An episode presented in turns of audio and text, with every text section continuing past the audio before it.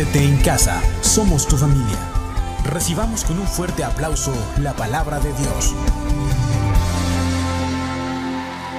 Gloria a Dios.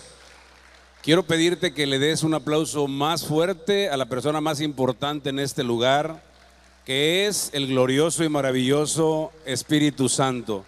Y te pido por favor que dirijas tus manos hacia un servidor para que oremos y sea Dios el que hable a través de mí.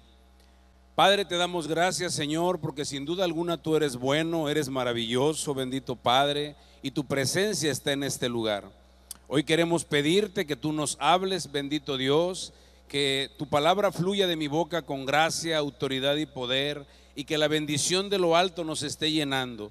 Llévanos a más fe, danos Señor de tu presencia para poder entender a través de tu palabra que tú estás con nosotros y que tú cumplirás el propósito tuyo en cada uno de nosotros. Te damos a ti la gloria y la honra en el nombre de Jesús y el pueblo de Dios dice, amén, amén y amén. Pues bien, sabemos que no es extraño para nadie, o al menos todos sabemos, que hemos estado pasando tiempos muy difíciles, toda la humanidad, ¿verdad? Todos, conversos, inconversos, hemos pasado tiempos de mucha dificultad. Y la palabra que vamos a estar compartiendo en esta mañana es una palabra clave que nos va a llevar a entender que pasando por ese momento de tribulación, Dios está con nosotros, porque dice la palabra, el Señor Jesucristo dijo en Juan 16, 33, que en el mundo tendríamos que aflicción, pero que confiáramos, porque Él había vencido al mundo. Esto es, cuando nosotros estamos con Él, somos más que vencedores. Y realmente este es un tiempo, una temporada en la que Dios va a estar poniendo en tu corazón o en el mío la convicción de que esa siembra que hemos hecho va a producir una cosecha. ¿Cuántos lo creen así? Muchas veces estamos preocupados porque decimos, híjole, ¿qué pasa? Yo no veo la salida a esto, pero Dios tiene un tiempo para cada uno de nosotros y sus tiempos del Señor son qué? Agradables y son también perfectos. Por lo tanto, nosotros tenemos que mantenernos creyendo. Y la palabra que vamos a estar compartiendo el día de hoy se titula, en tiempos difíciles, cree en su palabra, por los que anotan. ¿Cómo? En tiempos difíciles, cree en su palabra. Y mira qué importante es esa palabra, creer, pero también llevarla a la acción. Porque es una palabra que, que cambia, puede cambiar nuestra circunstancia de un momento a otro.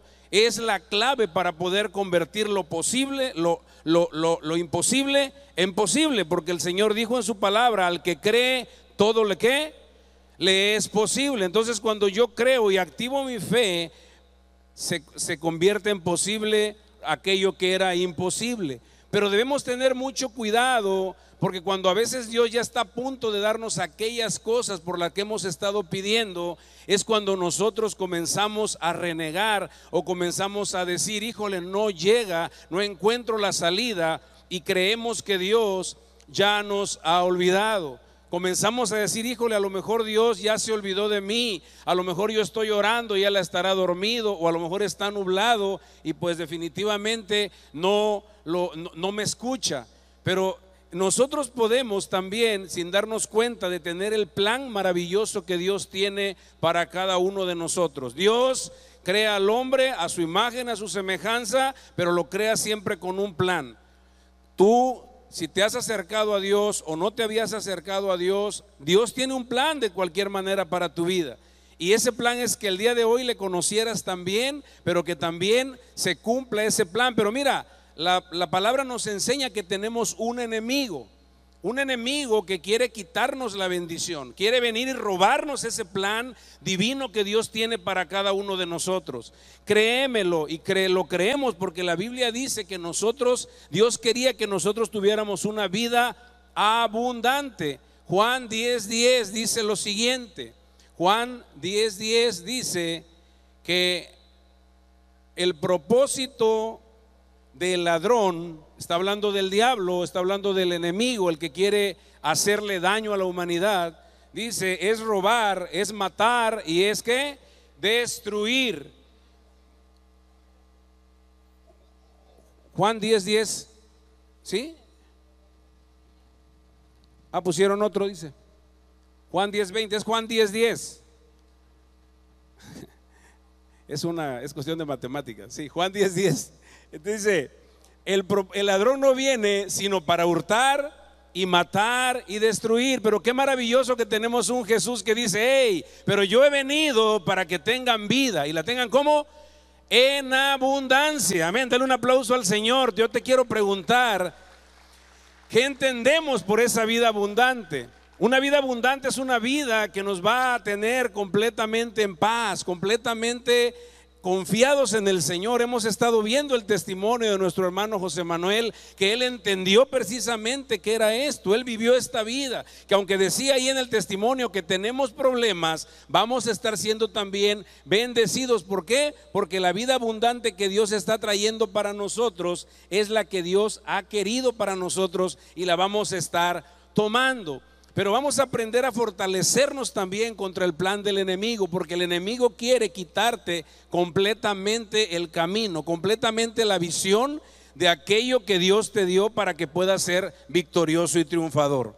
Cuando tú ves que las cosas están saliendo mal, es porque el enemigo tiene algo que ver en eso. Metió su cola, metió su, está metiendo su cuchara. Porque Dios quiere que estés bien bendecido. Amén. Él quiere que seamos muy bendecidos. Pero es tremendo que no solamente el enemigo puede robarnos la atención de ese plan divino que Dios tiene para nosotros. El problema es que a veces nuestros peores enemigos podemos ser nosotros mismos. Nuestros pensamientos cuando dejamos de creer en lo que Dios dijo para nuestra vida. La gente que no conoce de Dios le adjudica lo malo a Dios y de repente dice, híjole, Dios a mí no me quiere, pero Dios es bueno. Dios está teniendo un camino y un, y un rumbo para decirte, ¿sabes qué? Yo te quiero bendecir. Si tú supieras cómo te he amado, entonces es importante que nosotros caminemos así. ¿Por qué? Porque cuando nosotros empezamos a dejar o a dudar, entonces dejamos de creer y viene a nuestra vida una tiniebla, tiniebla que no nos permite que podamos conocer el propósito de Dios que Dios tiene para nuestra vida. Comenzamos a decir de pronto, bueno, pues mi sanidad no llega, ¿por qué me corrieron del trabajo? ¿Por qué las cosas no me salen bien? ¿Por qué está pasando esto? Yo creo que todos nos hemos preguntado, ¿se le saldría de control a Dios? Le, llegarían a su trono y le dirían, hey Señor, algo pasó en la tierra que está cayendo una pandemia, algo pasó, ¿ustedes creen que se le haya salido de control al Señor? ¿Verdad que no?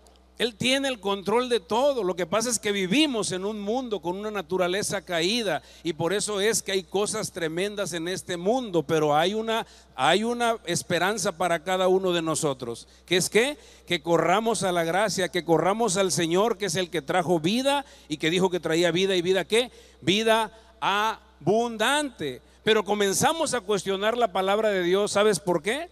Porque en lugar de esperar nosotros nos comenzamos a desesperar. ¿Cuántos saben que estamos en la era del horno de microondas? Antes la sopa era, pues se calentaba, se hacía, se hacía con tiempecito. Ahora ya metes esa marrucha, la metes de volada y que es puro plástico, pero sale de volada. Y además tenemos en un clic, nos comunicamos con alguien al otro lado del mundo. Por eso es que nosotros somos tan desesperados. Pero comenzamos a dejar de creer que es lo tremendo. Y dice la palabra en Hebreos 11:6 que sin fe es imposible agradar a quién? A Dios. Entonces, ¿qué crees que es lo que quiere hacer el enemigo? El enemigo quiere que tú ya no creas que Dios es bueno para que entonces no le agrades. Porque la palabra de Dios contiene la verdad de Dios para que tú y yo nos acerquemos a Él y digamos, sí Señor, yo te creo. No importa que esté pasando una situación, un problema difícil, pero yo sé que tú estás a mi lado y voy a atravesar siendo victorioso por este problema que estoy pasando. Amén. Porque Dios es bueno y Dios está en este lugar. Pero Él está queriendo que nosotros administremos bien lo que Él está trayendo para ti y para mí. Porque en el tiempo de la complicación, cuando viene una complicación, te decía, comenzamos a culpar, comenzamos, en lugar de acercarnos más a Dios, comenzamos a alejarnos de Dios. En lugar de decir, ¿sabes qué? Me voy a acercar a aquel que me puede ayudar. Es como cuando estoy enfermo, como si estuviera enfermo y dijera, voy a ir al doctor ahora que me cure. ¿Verdad que no? Yo tengo que acercarme al Señor para buscar la voluntad del Señor. Si yo busco el rostro del Señor, el Señor me va a ayudar para que yo pueda seguir confiando en Él. Y vamos a estar viendo tres puntos en esta mañana. Y uno de los puntos, el primer punto es, abraza la verdad. Su nombre es Jesús. Hemos estado viendo desde en la mañana, desde ahorita que, estaban dando la palabra para la familia, dieron este, dieron el, el versículo de Juan, Juan 14, 6. Dice la palabra en Juan 14, 6, ya lo vimos hace rato, lo volvemos a ver. Jesucristo dijo, yo soy el camino, yo soy la verdad y yo soy la vida. Nadie, absolutamente nadie viene al Padre si no es a través de quién? De mí, dijo el Señor Jesucristo. Recientemente platicaba con un hombre muy letrado, un hombre que creo que es masón, un hombre que, que decía y hablaba y me decía de Confucio, me hablaba de Buda, de Mahoma, y le dije, sí, pero el único que dijo que era la verdad es Jesucristo. Ellos nunca dijeron que eran la verdad ni tenían la verdad, porque aun cuando eran muy estudiosos o eran de alguna manera conocedores de los tiempos, ellos también sabían que había algo más alto que ellos y él, es Jesús. Entonces, ¿qué tenemos que hacer tú y yo? Aprender a abrazar la verdad de que Jesucristo es el camino. Yo tengo que caminar hacia el camino que Dios me está dictando. ¿Cómo puedo llegar a mi Padre Celestial? Hincándome, flagelándome, haciendo cosas buenas, ¿verdad que no? La única manera en la que yo puedo llegar a mi Padre Celestial es buscando a Jesucristo, porque el Señor Jesucristo lo está diciendo claro, yo soy el camino, yo soy la verdad y yo soy la vida. La palabra de Dios nos enseña en el libro de Juan, en, el, libro de Juan 1.12, que Jesucristo vino a los suyos.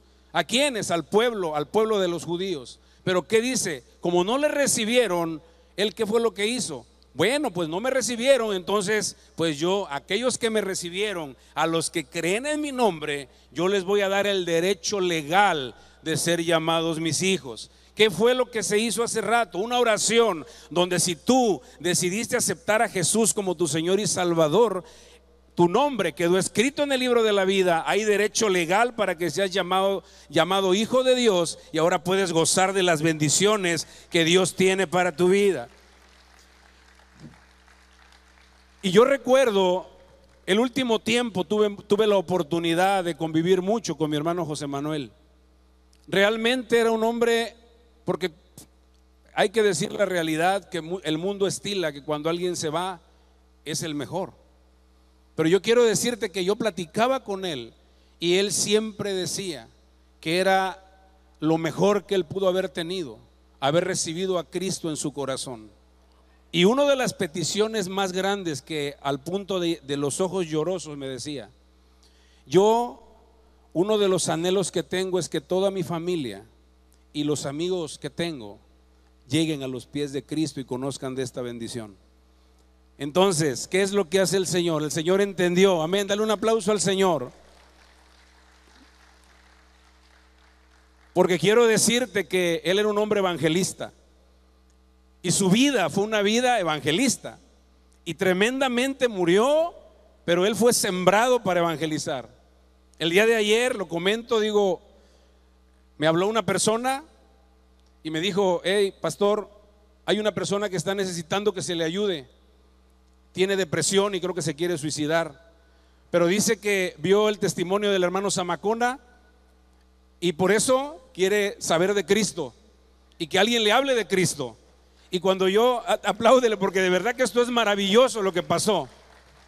Y cuando yo estoy hablando con esta persona, ya estoy ya terminando de ministrarla, entra mi hija Dara y me dice, "Te hablan, papá. Te hablan los hermanos que bajes con ellos porque tienes que ir a orar por una persona." Y una persona que también es algo, es un familiar, desde, familiar se puede decir de, de, José Manuel. Una persona que ayer recibió a Cristo, porque él me decía es que no lo entiendo. Le dije, bueno, Lo mejor que puedes hacer es recibir a Cristo para volver a ver un día a José Manuel Zamacona. Amén. Dale un aplauso al Señor. Qué tremendo es que cuando tú y yo buscamos su corazón, Dios nos bendice. Mira lo que dice Isaías 50 del 4 al 5. Cuando tú y yo buscamos de Dios, podemos platicar con Él. Platicar con Él no es venir con una liturgia, con, un, con, una solemnidad tan grande delante de Él, porque Cristo ya lo hizo. Dice la palabra que al que no conoció pecado, por nosotros Dios lo hizo pecado para que nosotros fuésemos justicia de Dios en Él. Es decir, cuando tú te acercas a Él hay una transferencia en la que el pecado va a la cruz y la justicia de Dios viene sobre ti y te puedes presentar delante de Dios. Amén.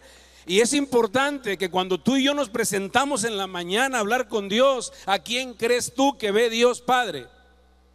Cuando tú tienes a Cristo, ¿a quién crees que ve? A Jesús a su Hijo mismo. Y dice la palabra que Él dijo, este es mi Hijo amado en quien tengo complacencia. Cuando tú y yo tenemos al Señor, delante del Señor Él nos ve como su Hijo. Amén. Y a veces alguien me decía, pero eso es muy aventurado, pastor. Claro que no es aventurado porque la Biblia lo dice y Jesús lo logró por ti y lo logró por mí. Dale un aplauso por favor al Señor porque Él merece toda la gloria y la honra.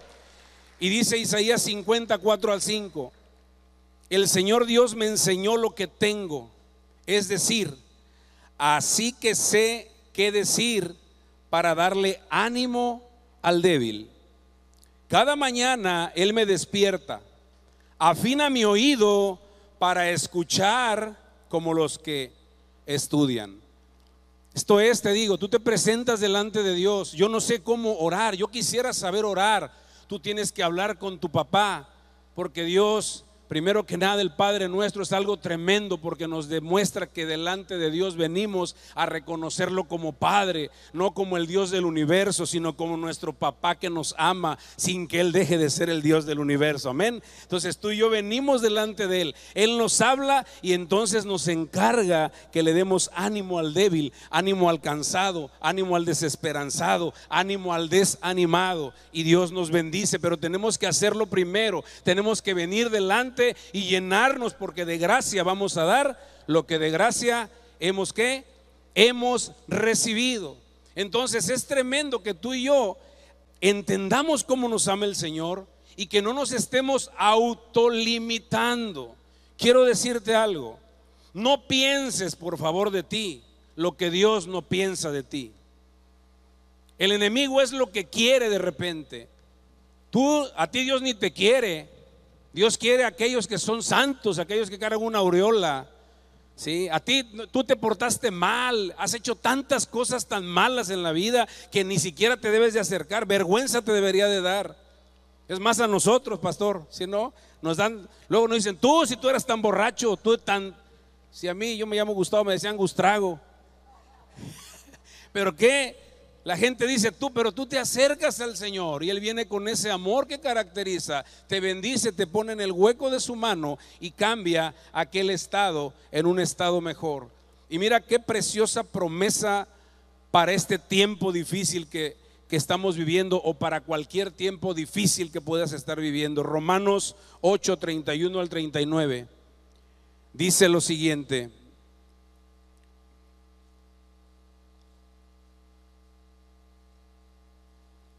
Dice, ¿qué podemos decir de todo esto? Si Dios está a nuestro favor, nadie podrá estar contra nosotros. Dios mostró su favor hacia nosotros hasta tal punto que dio a su propio Hijo para que muriera por nosotros. Siendo así, ¿cómo no nos va a dar junto con Él todo lo que tiene? ¿Quién podrá acusar al pueblo que Dios ha elegido? Dios es el que nos aprueba. ¿Quién va a condenarnos? Cristo fue quien murió por nosotros y además resucitó. Y ahora Cristo está sentado a la derecha de Dios rogando por nosotros. Fíjate qué maravillosa palabra. Dice que está rogando por nosotros y Jesucristo Cuando anduvo en esta tierra, Él levantaba y resucitaba muertos físicamente. Hizo tantas maravillas, pero lo más tremendo fue que dijo, ustedes van a hacer cosas mayores porque yo voy a qué? Yo voy al Padre. Él está ahora a la diestra del Padre diciéndole, hey papá, esos son mis hijos. Hey papá, estos son mis hermanos. Hey papá, Él necesita bendición y la misericordia viene sobre nuestra vida. Y dice, ¿podrá algo separarnos del amor de Cristo? Ni las dificultades, ni los problemas, ni las persecuciones, ni el hambre, ni la chirundez, no, la desnudez, ni el peligro, ni tampoco la muerte ni tampoco la muerte. Así está escrito. Por ti estamos siempre en peligro de muerte, nos tratan como si fuéramos ovejas que van a matadero. Más bien en todo esto salimos más que victoriosos por medio de Dios, quien nos amó. Que quede claro esa palabra. Pues estoy convencido, dice, dice, dice Pablo, que ni la muerte, ni los ángeles, ni los poderes diabólicos, ni lo presente, ni lo que vendrá en el futuro, ni poderes espirituales, ni lo alto, ni lo profundo, ni ninguna otra cosa creada podrá separarnos del amor de Dios que se encuentra en nuestro Señor Jesucristo. Los psicólogos dicen que los problemas más grandes, que la base de todos los problemas del ser humano es la falta de amor. Cuando tú te sientes amado, tú, tú, eres capaz de poder atravesar cualquier circunstancia y cualquier situación porque tienes el amor en tu corazón. Jesucristo mismo tuvo que ser afirmado por su Padre cuando vino a esta tierra, porque Él iba a enfrentar la cruz. Algo totalmente brutal cuando nosotros nos damos cuenta qué es lo que le pasó a Él y qué es lo que le hicieron a Él. Pero Él Dice la palabra que cuando estaba siendo bautizado vino una voz del cielo que dijo, este es mi Hijo amado en el que tengo complacencia. Y ahí lo afirmó y entonces el Señor puso su rostro como un pedernal, dice la palabra, y entonces Él venció en la cruz del Calvario por ti y por mí. Amén. Dios es bueno. Amén. Y dice la palabra que nosotros tenemos que esperar lo que Dios está haciendo por ti y por mí. Dice la palabra en Deuteronomio 7:9.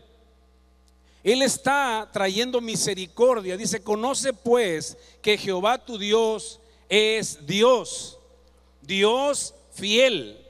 Dice, que guarda el pacto y la misericordia a los que le aman y guarda sus mandamientos hasta mil generaciones. Qué hermoso, ¿verdad? Cuando hemos venido al Señor, sabemos que Dios nos abraza y bendice a todas nuestras generaciones y serán benditas nuestras generaciones en Él, porque hemos entendido que la misericordia de Dios está con nosotros y está para nosotros. Él quiere que atesoremos la palabra, pero es importante reconocer al Señor en medio de cualquier problema. Es importante que tú y yo estemos contentos cuando venga un problema también. ¿Sabes por qué? Porque Dios está contigo y conmigo. Dice la palabra que en un, día los discípulos se subieron a una barca y de pronto vieron que venía alguien caminando sobre el agua. Y ellos lo primero que hicieron eran personas que se pasaban tiempo con él pero no le reconocieron en el momento de, esa, de, ese problema, no le reconocieron porque inmediatamente lo que dijeron fue, parece que es un fantasma. Es lo que a veces nos pasa a ti y a mí cuando no tenemos esa cercanía porque pensamos que es demasiado alto, pensamos que demasiado, que tenemos que, que hacer muchos pasos para llegar a Dios. Y de repente se nos olvida y podemos pensar que lo que nos está pasando, que Dios no está ahí. ¿Sí? Pero ¿qué fue lo que les dice Él? Es tremendo. Les dice, no teman, yo soy. ¿Y sabes el nombre de Dios? Digo, es eso tema de un estudio, pero el nombre de Dios lo engloba todo. Y uno de ellos es Jehová Jireh, que es, es mi proveedor. Jehová Ra, que es mi pastor. Él es el que está contigo y está conmigo. Entonces cuando lo, cuando lo reconocemos, entendemos definitivamente que Dios quiere bendecirnos. Pero el enemigo, el enemigo de nuestras vidas es muy astuto. Hay una palabra en 2 de Corintios 4:4 que dice lo siguiente: en los cuales, esta, esta palabra es muy importante, dice, en los cuales el Dios de este siglo cegó el entendimiento de los incrédulos para que no les resplandezca la luz del Evangelio de la gloria de Cristo, el cual es la imagen de Dios. Fíjate lo que hace el enemigo. El enemigo quiere que se nos quite la, que nos quiere golpear en la fe. Porque nosotros vemos eso y decimos, incrédulo es aquel que no tiene a Dios. Pero incrédulo, si nos vamos al original, es aquel que deja de creer. Entonces, puede ser que tú y yo dejemos de creer y no nos resplandece la luz del glorioso evangelio. ¿Sabes lo que significa evangelio? Buenas noticias. Entonces, cuando vengan las buenas noticias, lo que los que estamos engañados por el enemigo, por nuestra propia mente, vamos a hacer a un lado la buena noticia y vamos a estar oyendo malas noticias y entonces vamos a caminar como desanimados, golpeados, tristes, con problemas.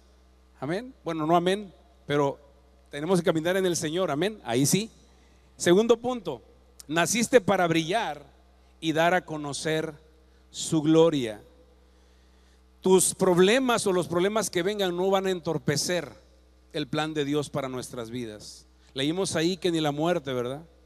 Dios tiene un propósito. Mira, la vida, la muerte de un ser humano no es lo mismo para nosotros que para Dios. Dios tiene resuelto el tema de la muerte. ¿Por qué? Porque Él es la resurrección y la vida. Y el que cree en mí, dijo el Señor, aunque esté muerto, vivirá.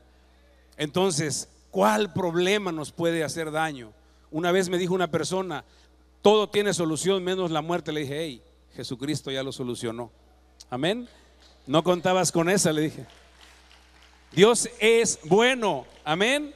Entonces es importante que nosotros caminemos y tengamos esa fe, porque la fe es la certeza de lo que se espera y la convicción de lo que no se ve. El enemigo te va a querer quitar que, que tú puedas ver las bendiciones que trae para ti. Pero cuando en el tiempo que está pasando esa situación, Dios está trabajando en nuestro corazón, porque Dios sabe que nos quiere bendecir. Ojo, Dios te quiere bendecir, pero a veces sabe que te vas a ir más atrás de la bendición que de aquel que te dio la bendición. Por eso está trabajando en nuestro corazón para que cuando venga la bendición, la bendición sea duradera. Y Él nos está preparando. Y dice la palabra que Dios nos escogió de lo vil y menospreciado. Por eso a veces nosotros podemos decir, ¿sabes qué? Yo confío en que tengo un título universitario lo cual no es malo, aclaro. Confío en que tengo un doctorado, confío en que tengo tantas cartas credenciales, confío en que en mi cumpleaños es el primero de enero, ¿verdad? Confío en esto. Pero el Señor dice, no, yo te escogí, yo escogí de lo vil y menospreciado. Hay un amigo que me dice, a mí me agarró de lo vil, pero a ti creo que de lo menospreciado. Pero él, ¿qué es lo que hace? Nos injerta en la familia de la fe. Dice la palabra en, Primera de Corintios 1, 27, 28. 1, 27, 28, Primera de Corintios dice que lo necio del mundo escogió Dios para avergonzar a los sabios. Y lo débil del mundo escogió Dios para avergonzar, ¿se perdió? A lo fuerte. Y lo vil del mundo y lo menospreciado escogió Dios y lo que no es para deshacer lo que es. Qué maravilloso.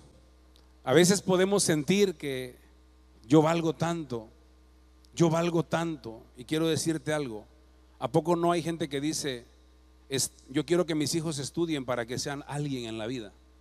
¿Han escuchado eso? Tú no eres a lo que te dedicas. Tú eres una creación de Dios. Amén. Y por lo tanto Dios te ama y está esperando con los brazos abiertos que rindas tu corazón.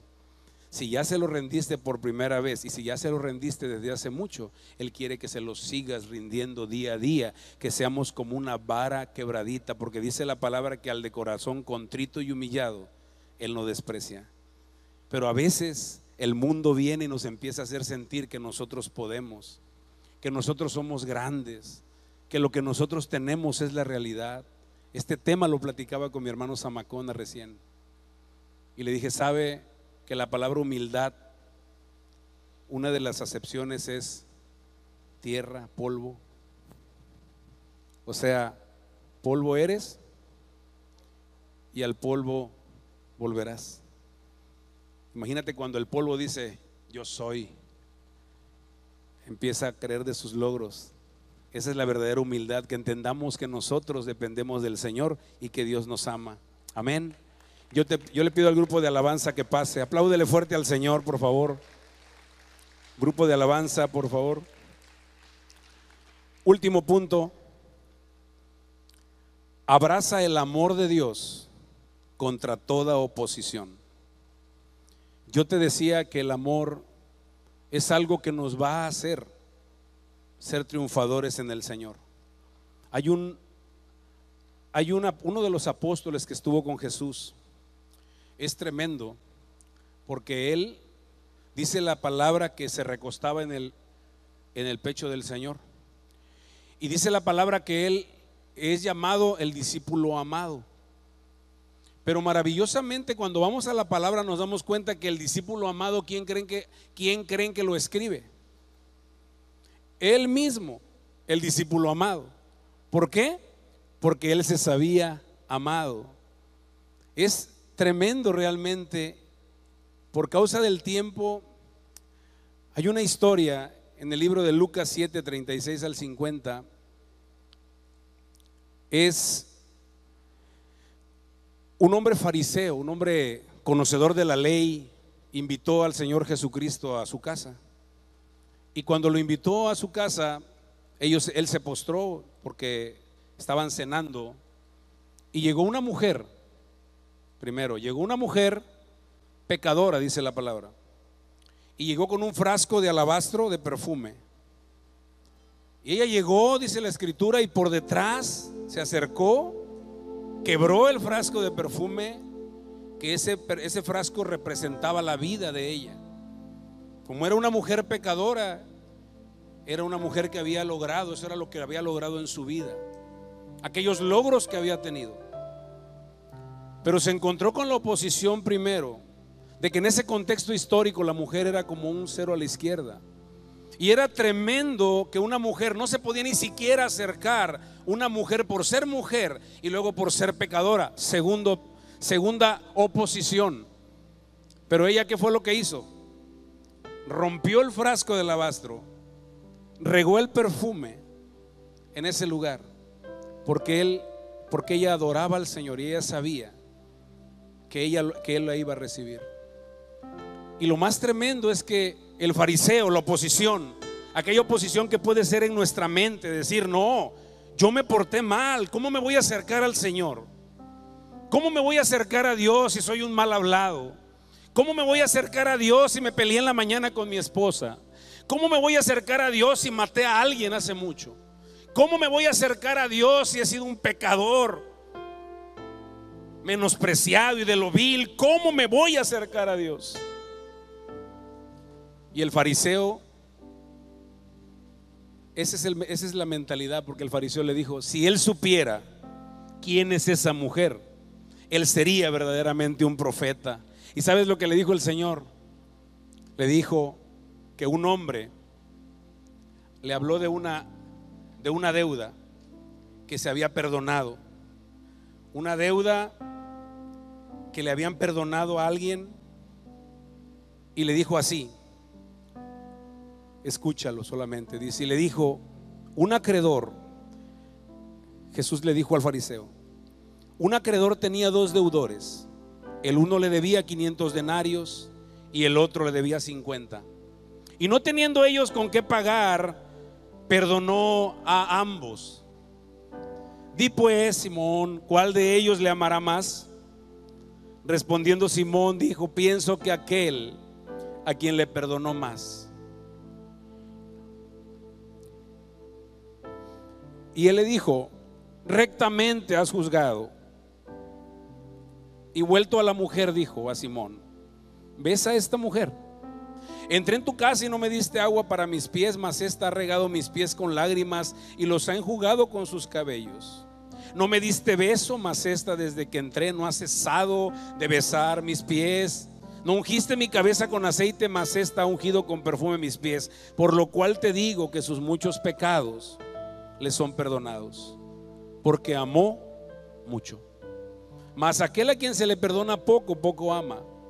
Y ella le dijo, tus pecados te son perdonados. Y los que estaban juntamente sentados a la mesa comenzaron a decir entre sí, ¿quién es este que también perdona pecados? Pero él dijo a la mujer, tu fe te ha salvado en paz. Qué tremendo es que no es cierto que se le perdona menos a alguien. Porque cuando Dios te perdona, te perdona íntegra y completamente. Pero esto tiene que ver más con la percepción que yo tengo del perdón. Con decir, ¿sabes qué? Por ahí hay algo que todavía me falta por perdonar Dios. Pero Dios nos ama tanto que quiere que vengamos y que rompamos con todo aquello que de alguna manera no permitía que, que, llegáramos al Señor, que nos estaba bloqueando para llegar al Señor. Y dice la palabra en Gálatas 2.20, y ya con esto terminamos. Mi antiguo yo ha sido crucificado con Cristo y ya no vivo yo sino que Cristo vive en mí. Así que vivo en este cuerpo terrenal confiando en el Hijo de Dios, quien me amó y se entregó a sí mismo por mí. Esta mujer llegó y entendió que la mejor manera de poder atravesar la vida, aun cuando haya problemas, es besando los pies del Señor. Eso significa adoración. No importa el problema que haya, no importa que esté creciendo el COVID, hay que cuidarnos. Pero quiero decirte, no temas. El Señor está contigo. Pase lo que pase, Él va delante de ti. Y si tú crees en Él, Él te va a proteger y te va a bendecir.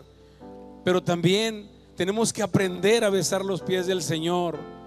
¿Cómo? Sencillo. Abre tus ojos en la mañana y dile gracias. Señor Jesucristo, porque me permites vivir un día más. Y agradecerle por la vida, agradecerle por todo lo que Él ha hecho, porque Él está en el trono reinando y trayendo bendición a nuestra vida. Y yo quiero decirte esta mañana, si de alguna manera te has sentido así, si has caminado a veces pensando que el problema que tienes no se soluciona, ponte de pie. Vamos a ponernos de pie y vamos a adorar al Señor. Cierra tus ojos, piensa en el Señor, Él está ahí a tu lado. Piensa en el Señor.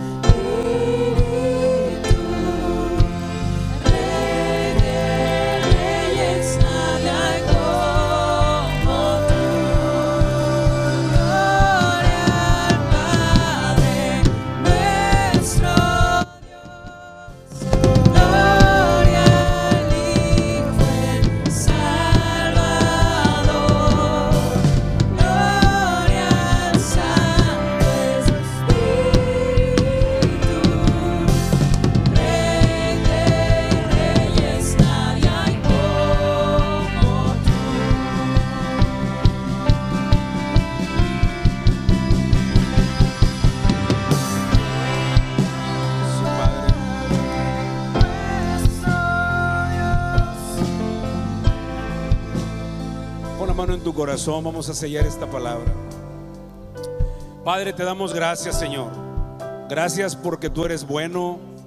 Gracias porque hoy nos has enseñado que tú pusiste en nuestro corazón una medida de fe para que podamos seguir creyendo en que tú estás al lado nuestro aún en medio de la dificultad. Que tú tienes controlado todo lo que pasa alrededor de nosotros, Señor. Hoy queremos pedirte perdón si hemos fallado, pero sabemos que nos recibes con los brazos abiertos.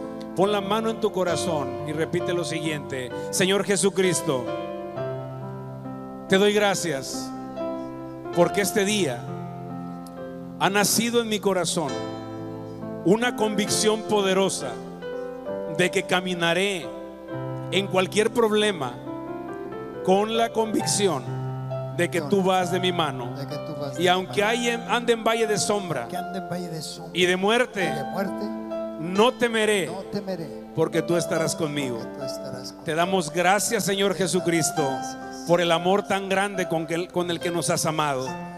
Te damos gracias, Señor, por todo lo que has hecho por nosotros. Y hoy te adoramos con todo el corazón.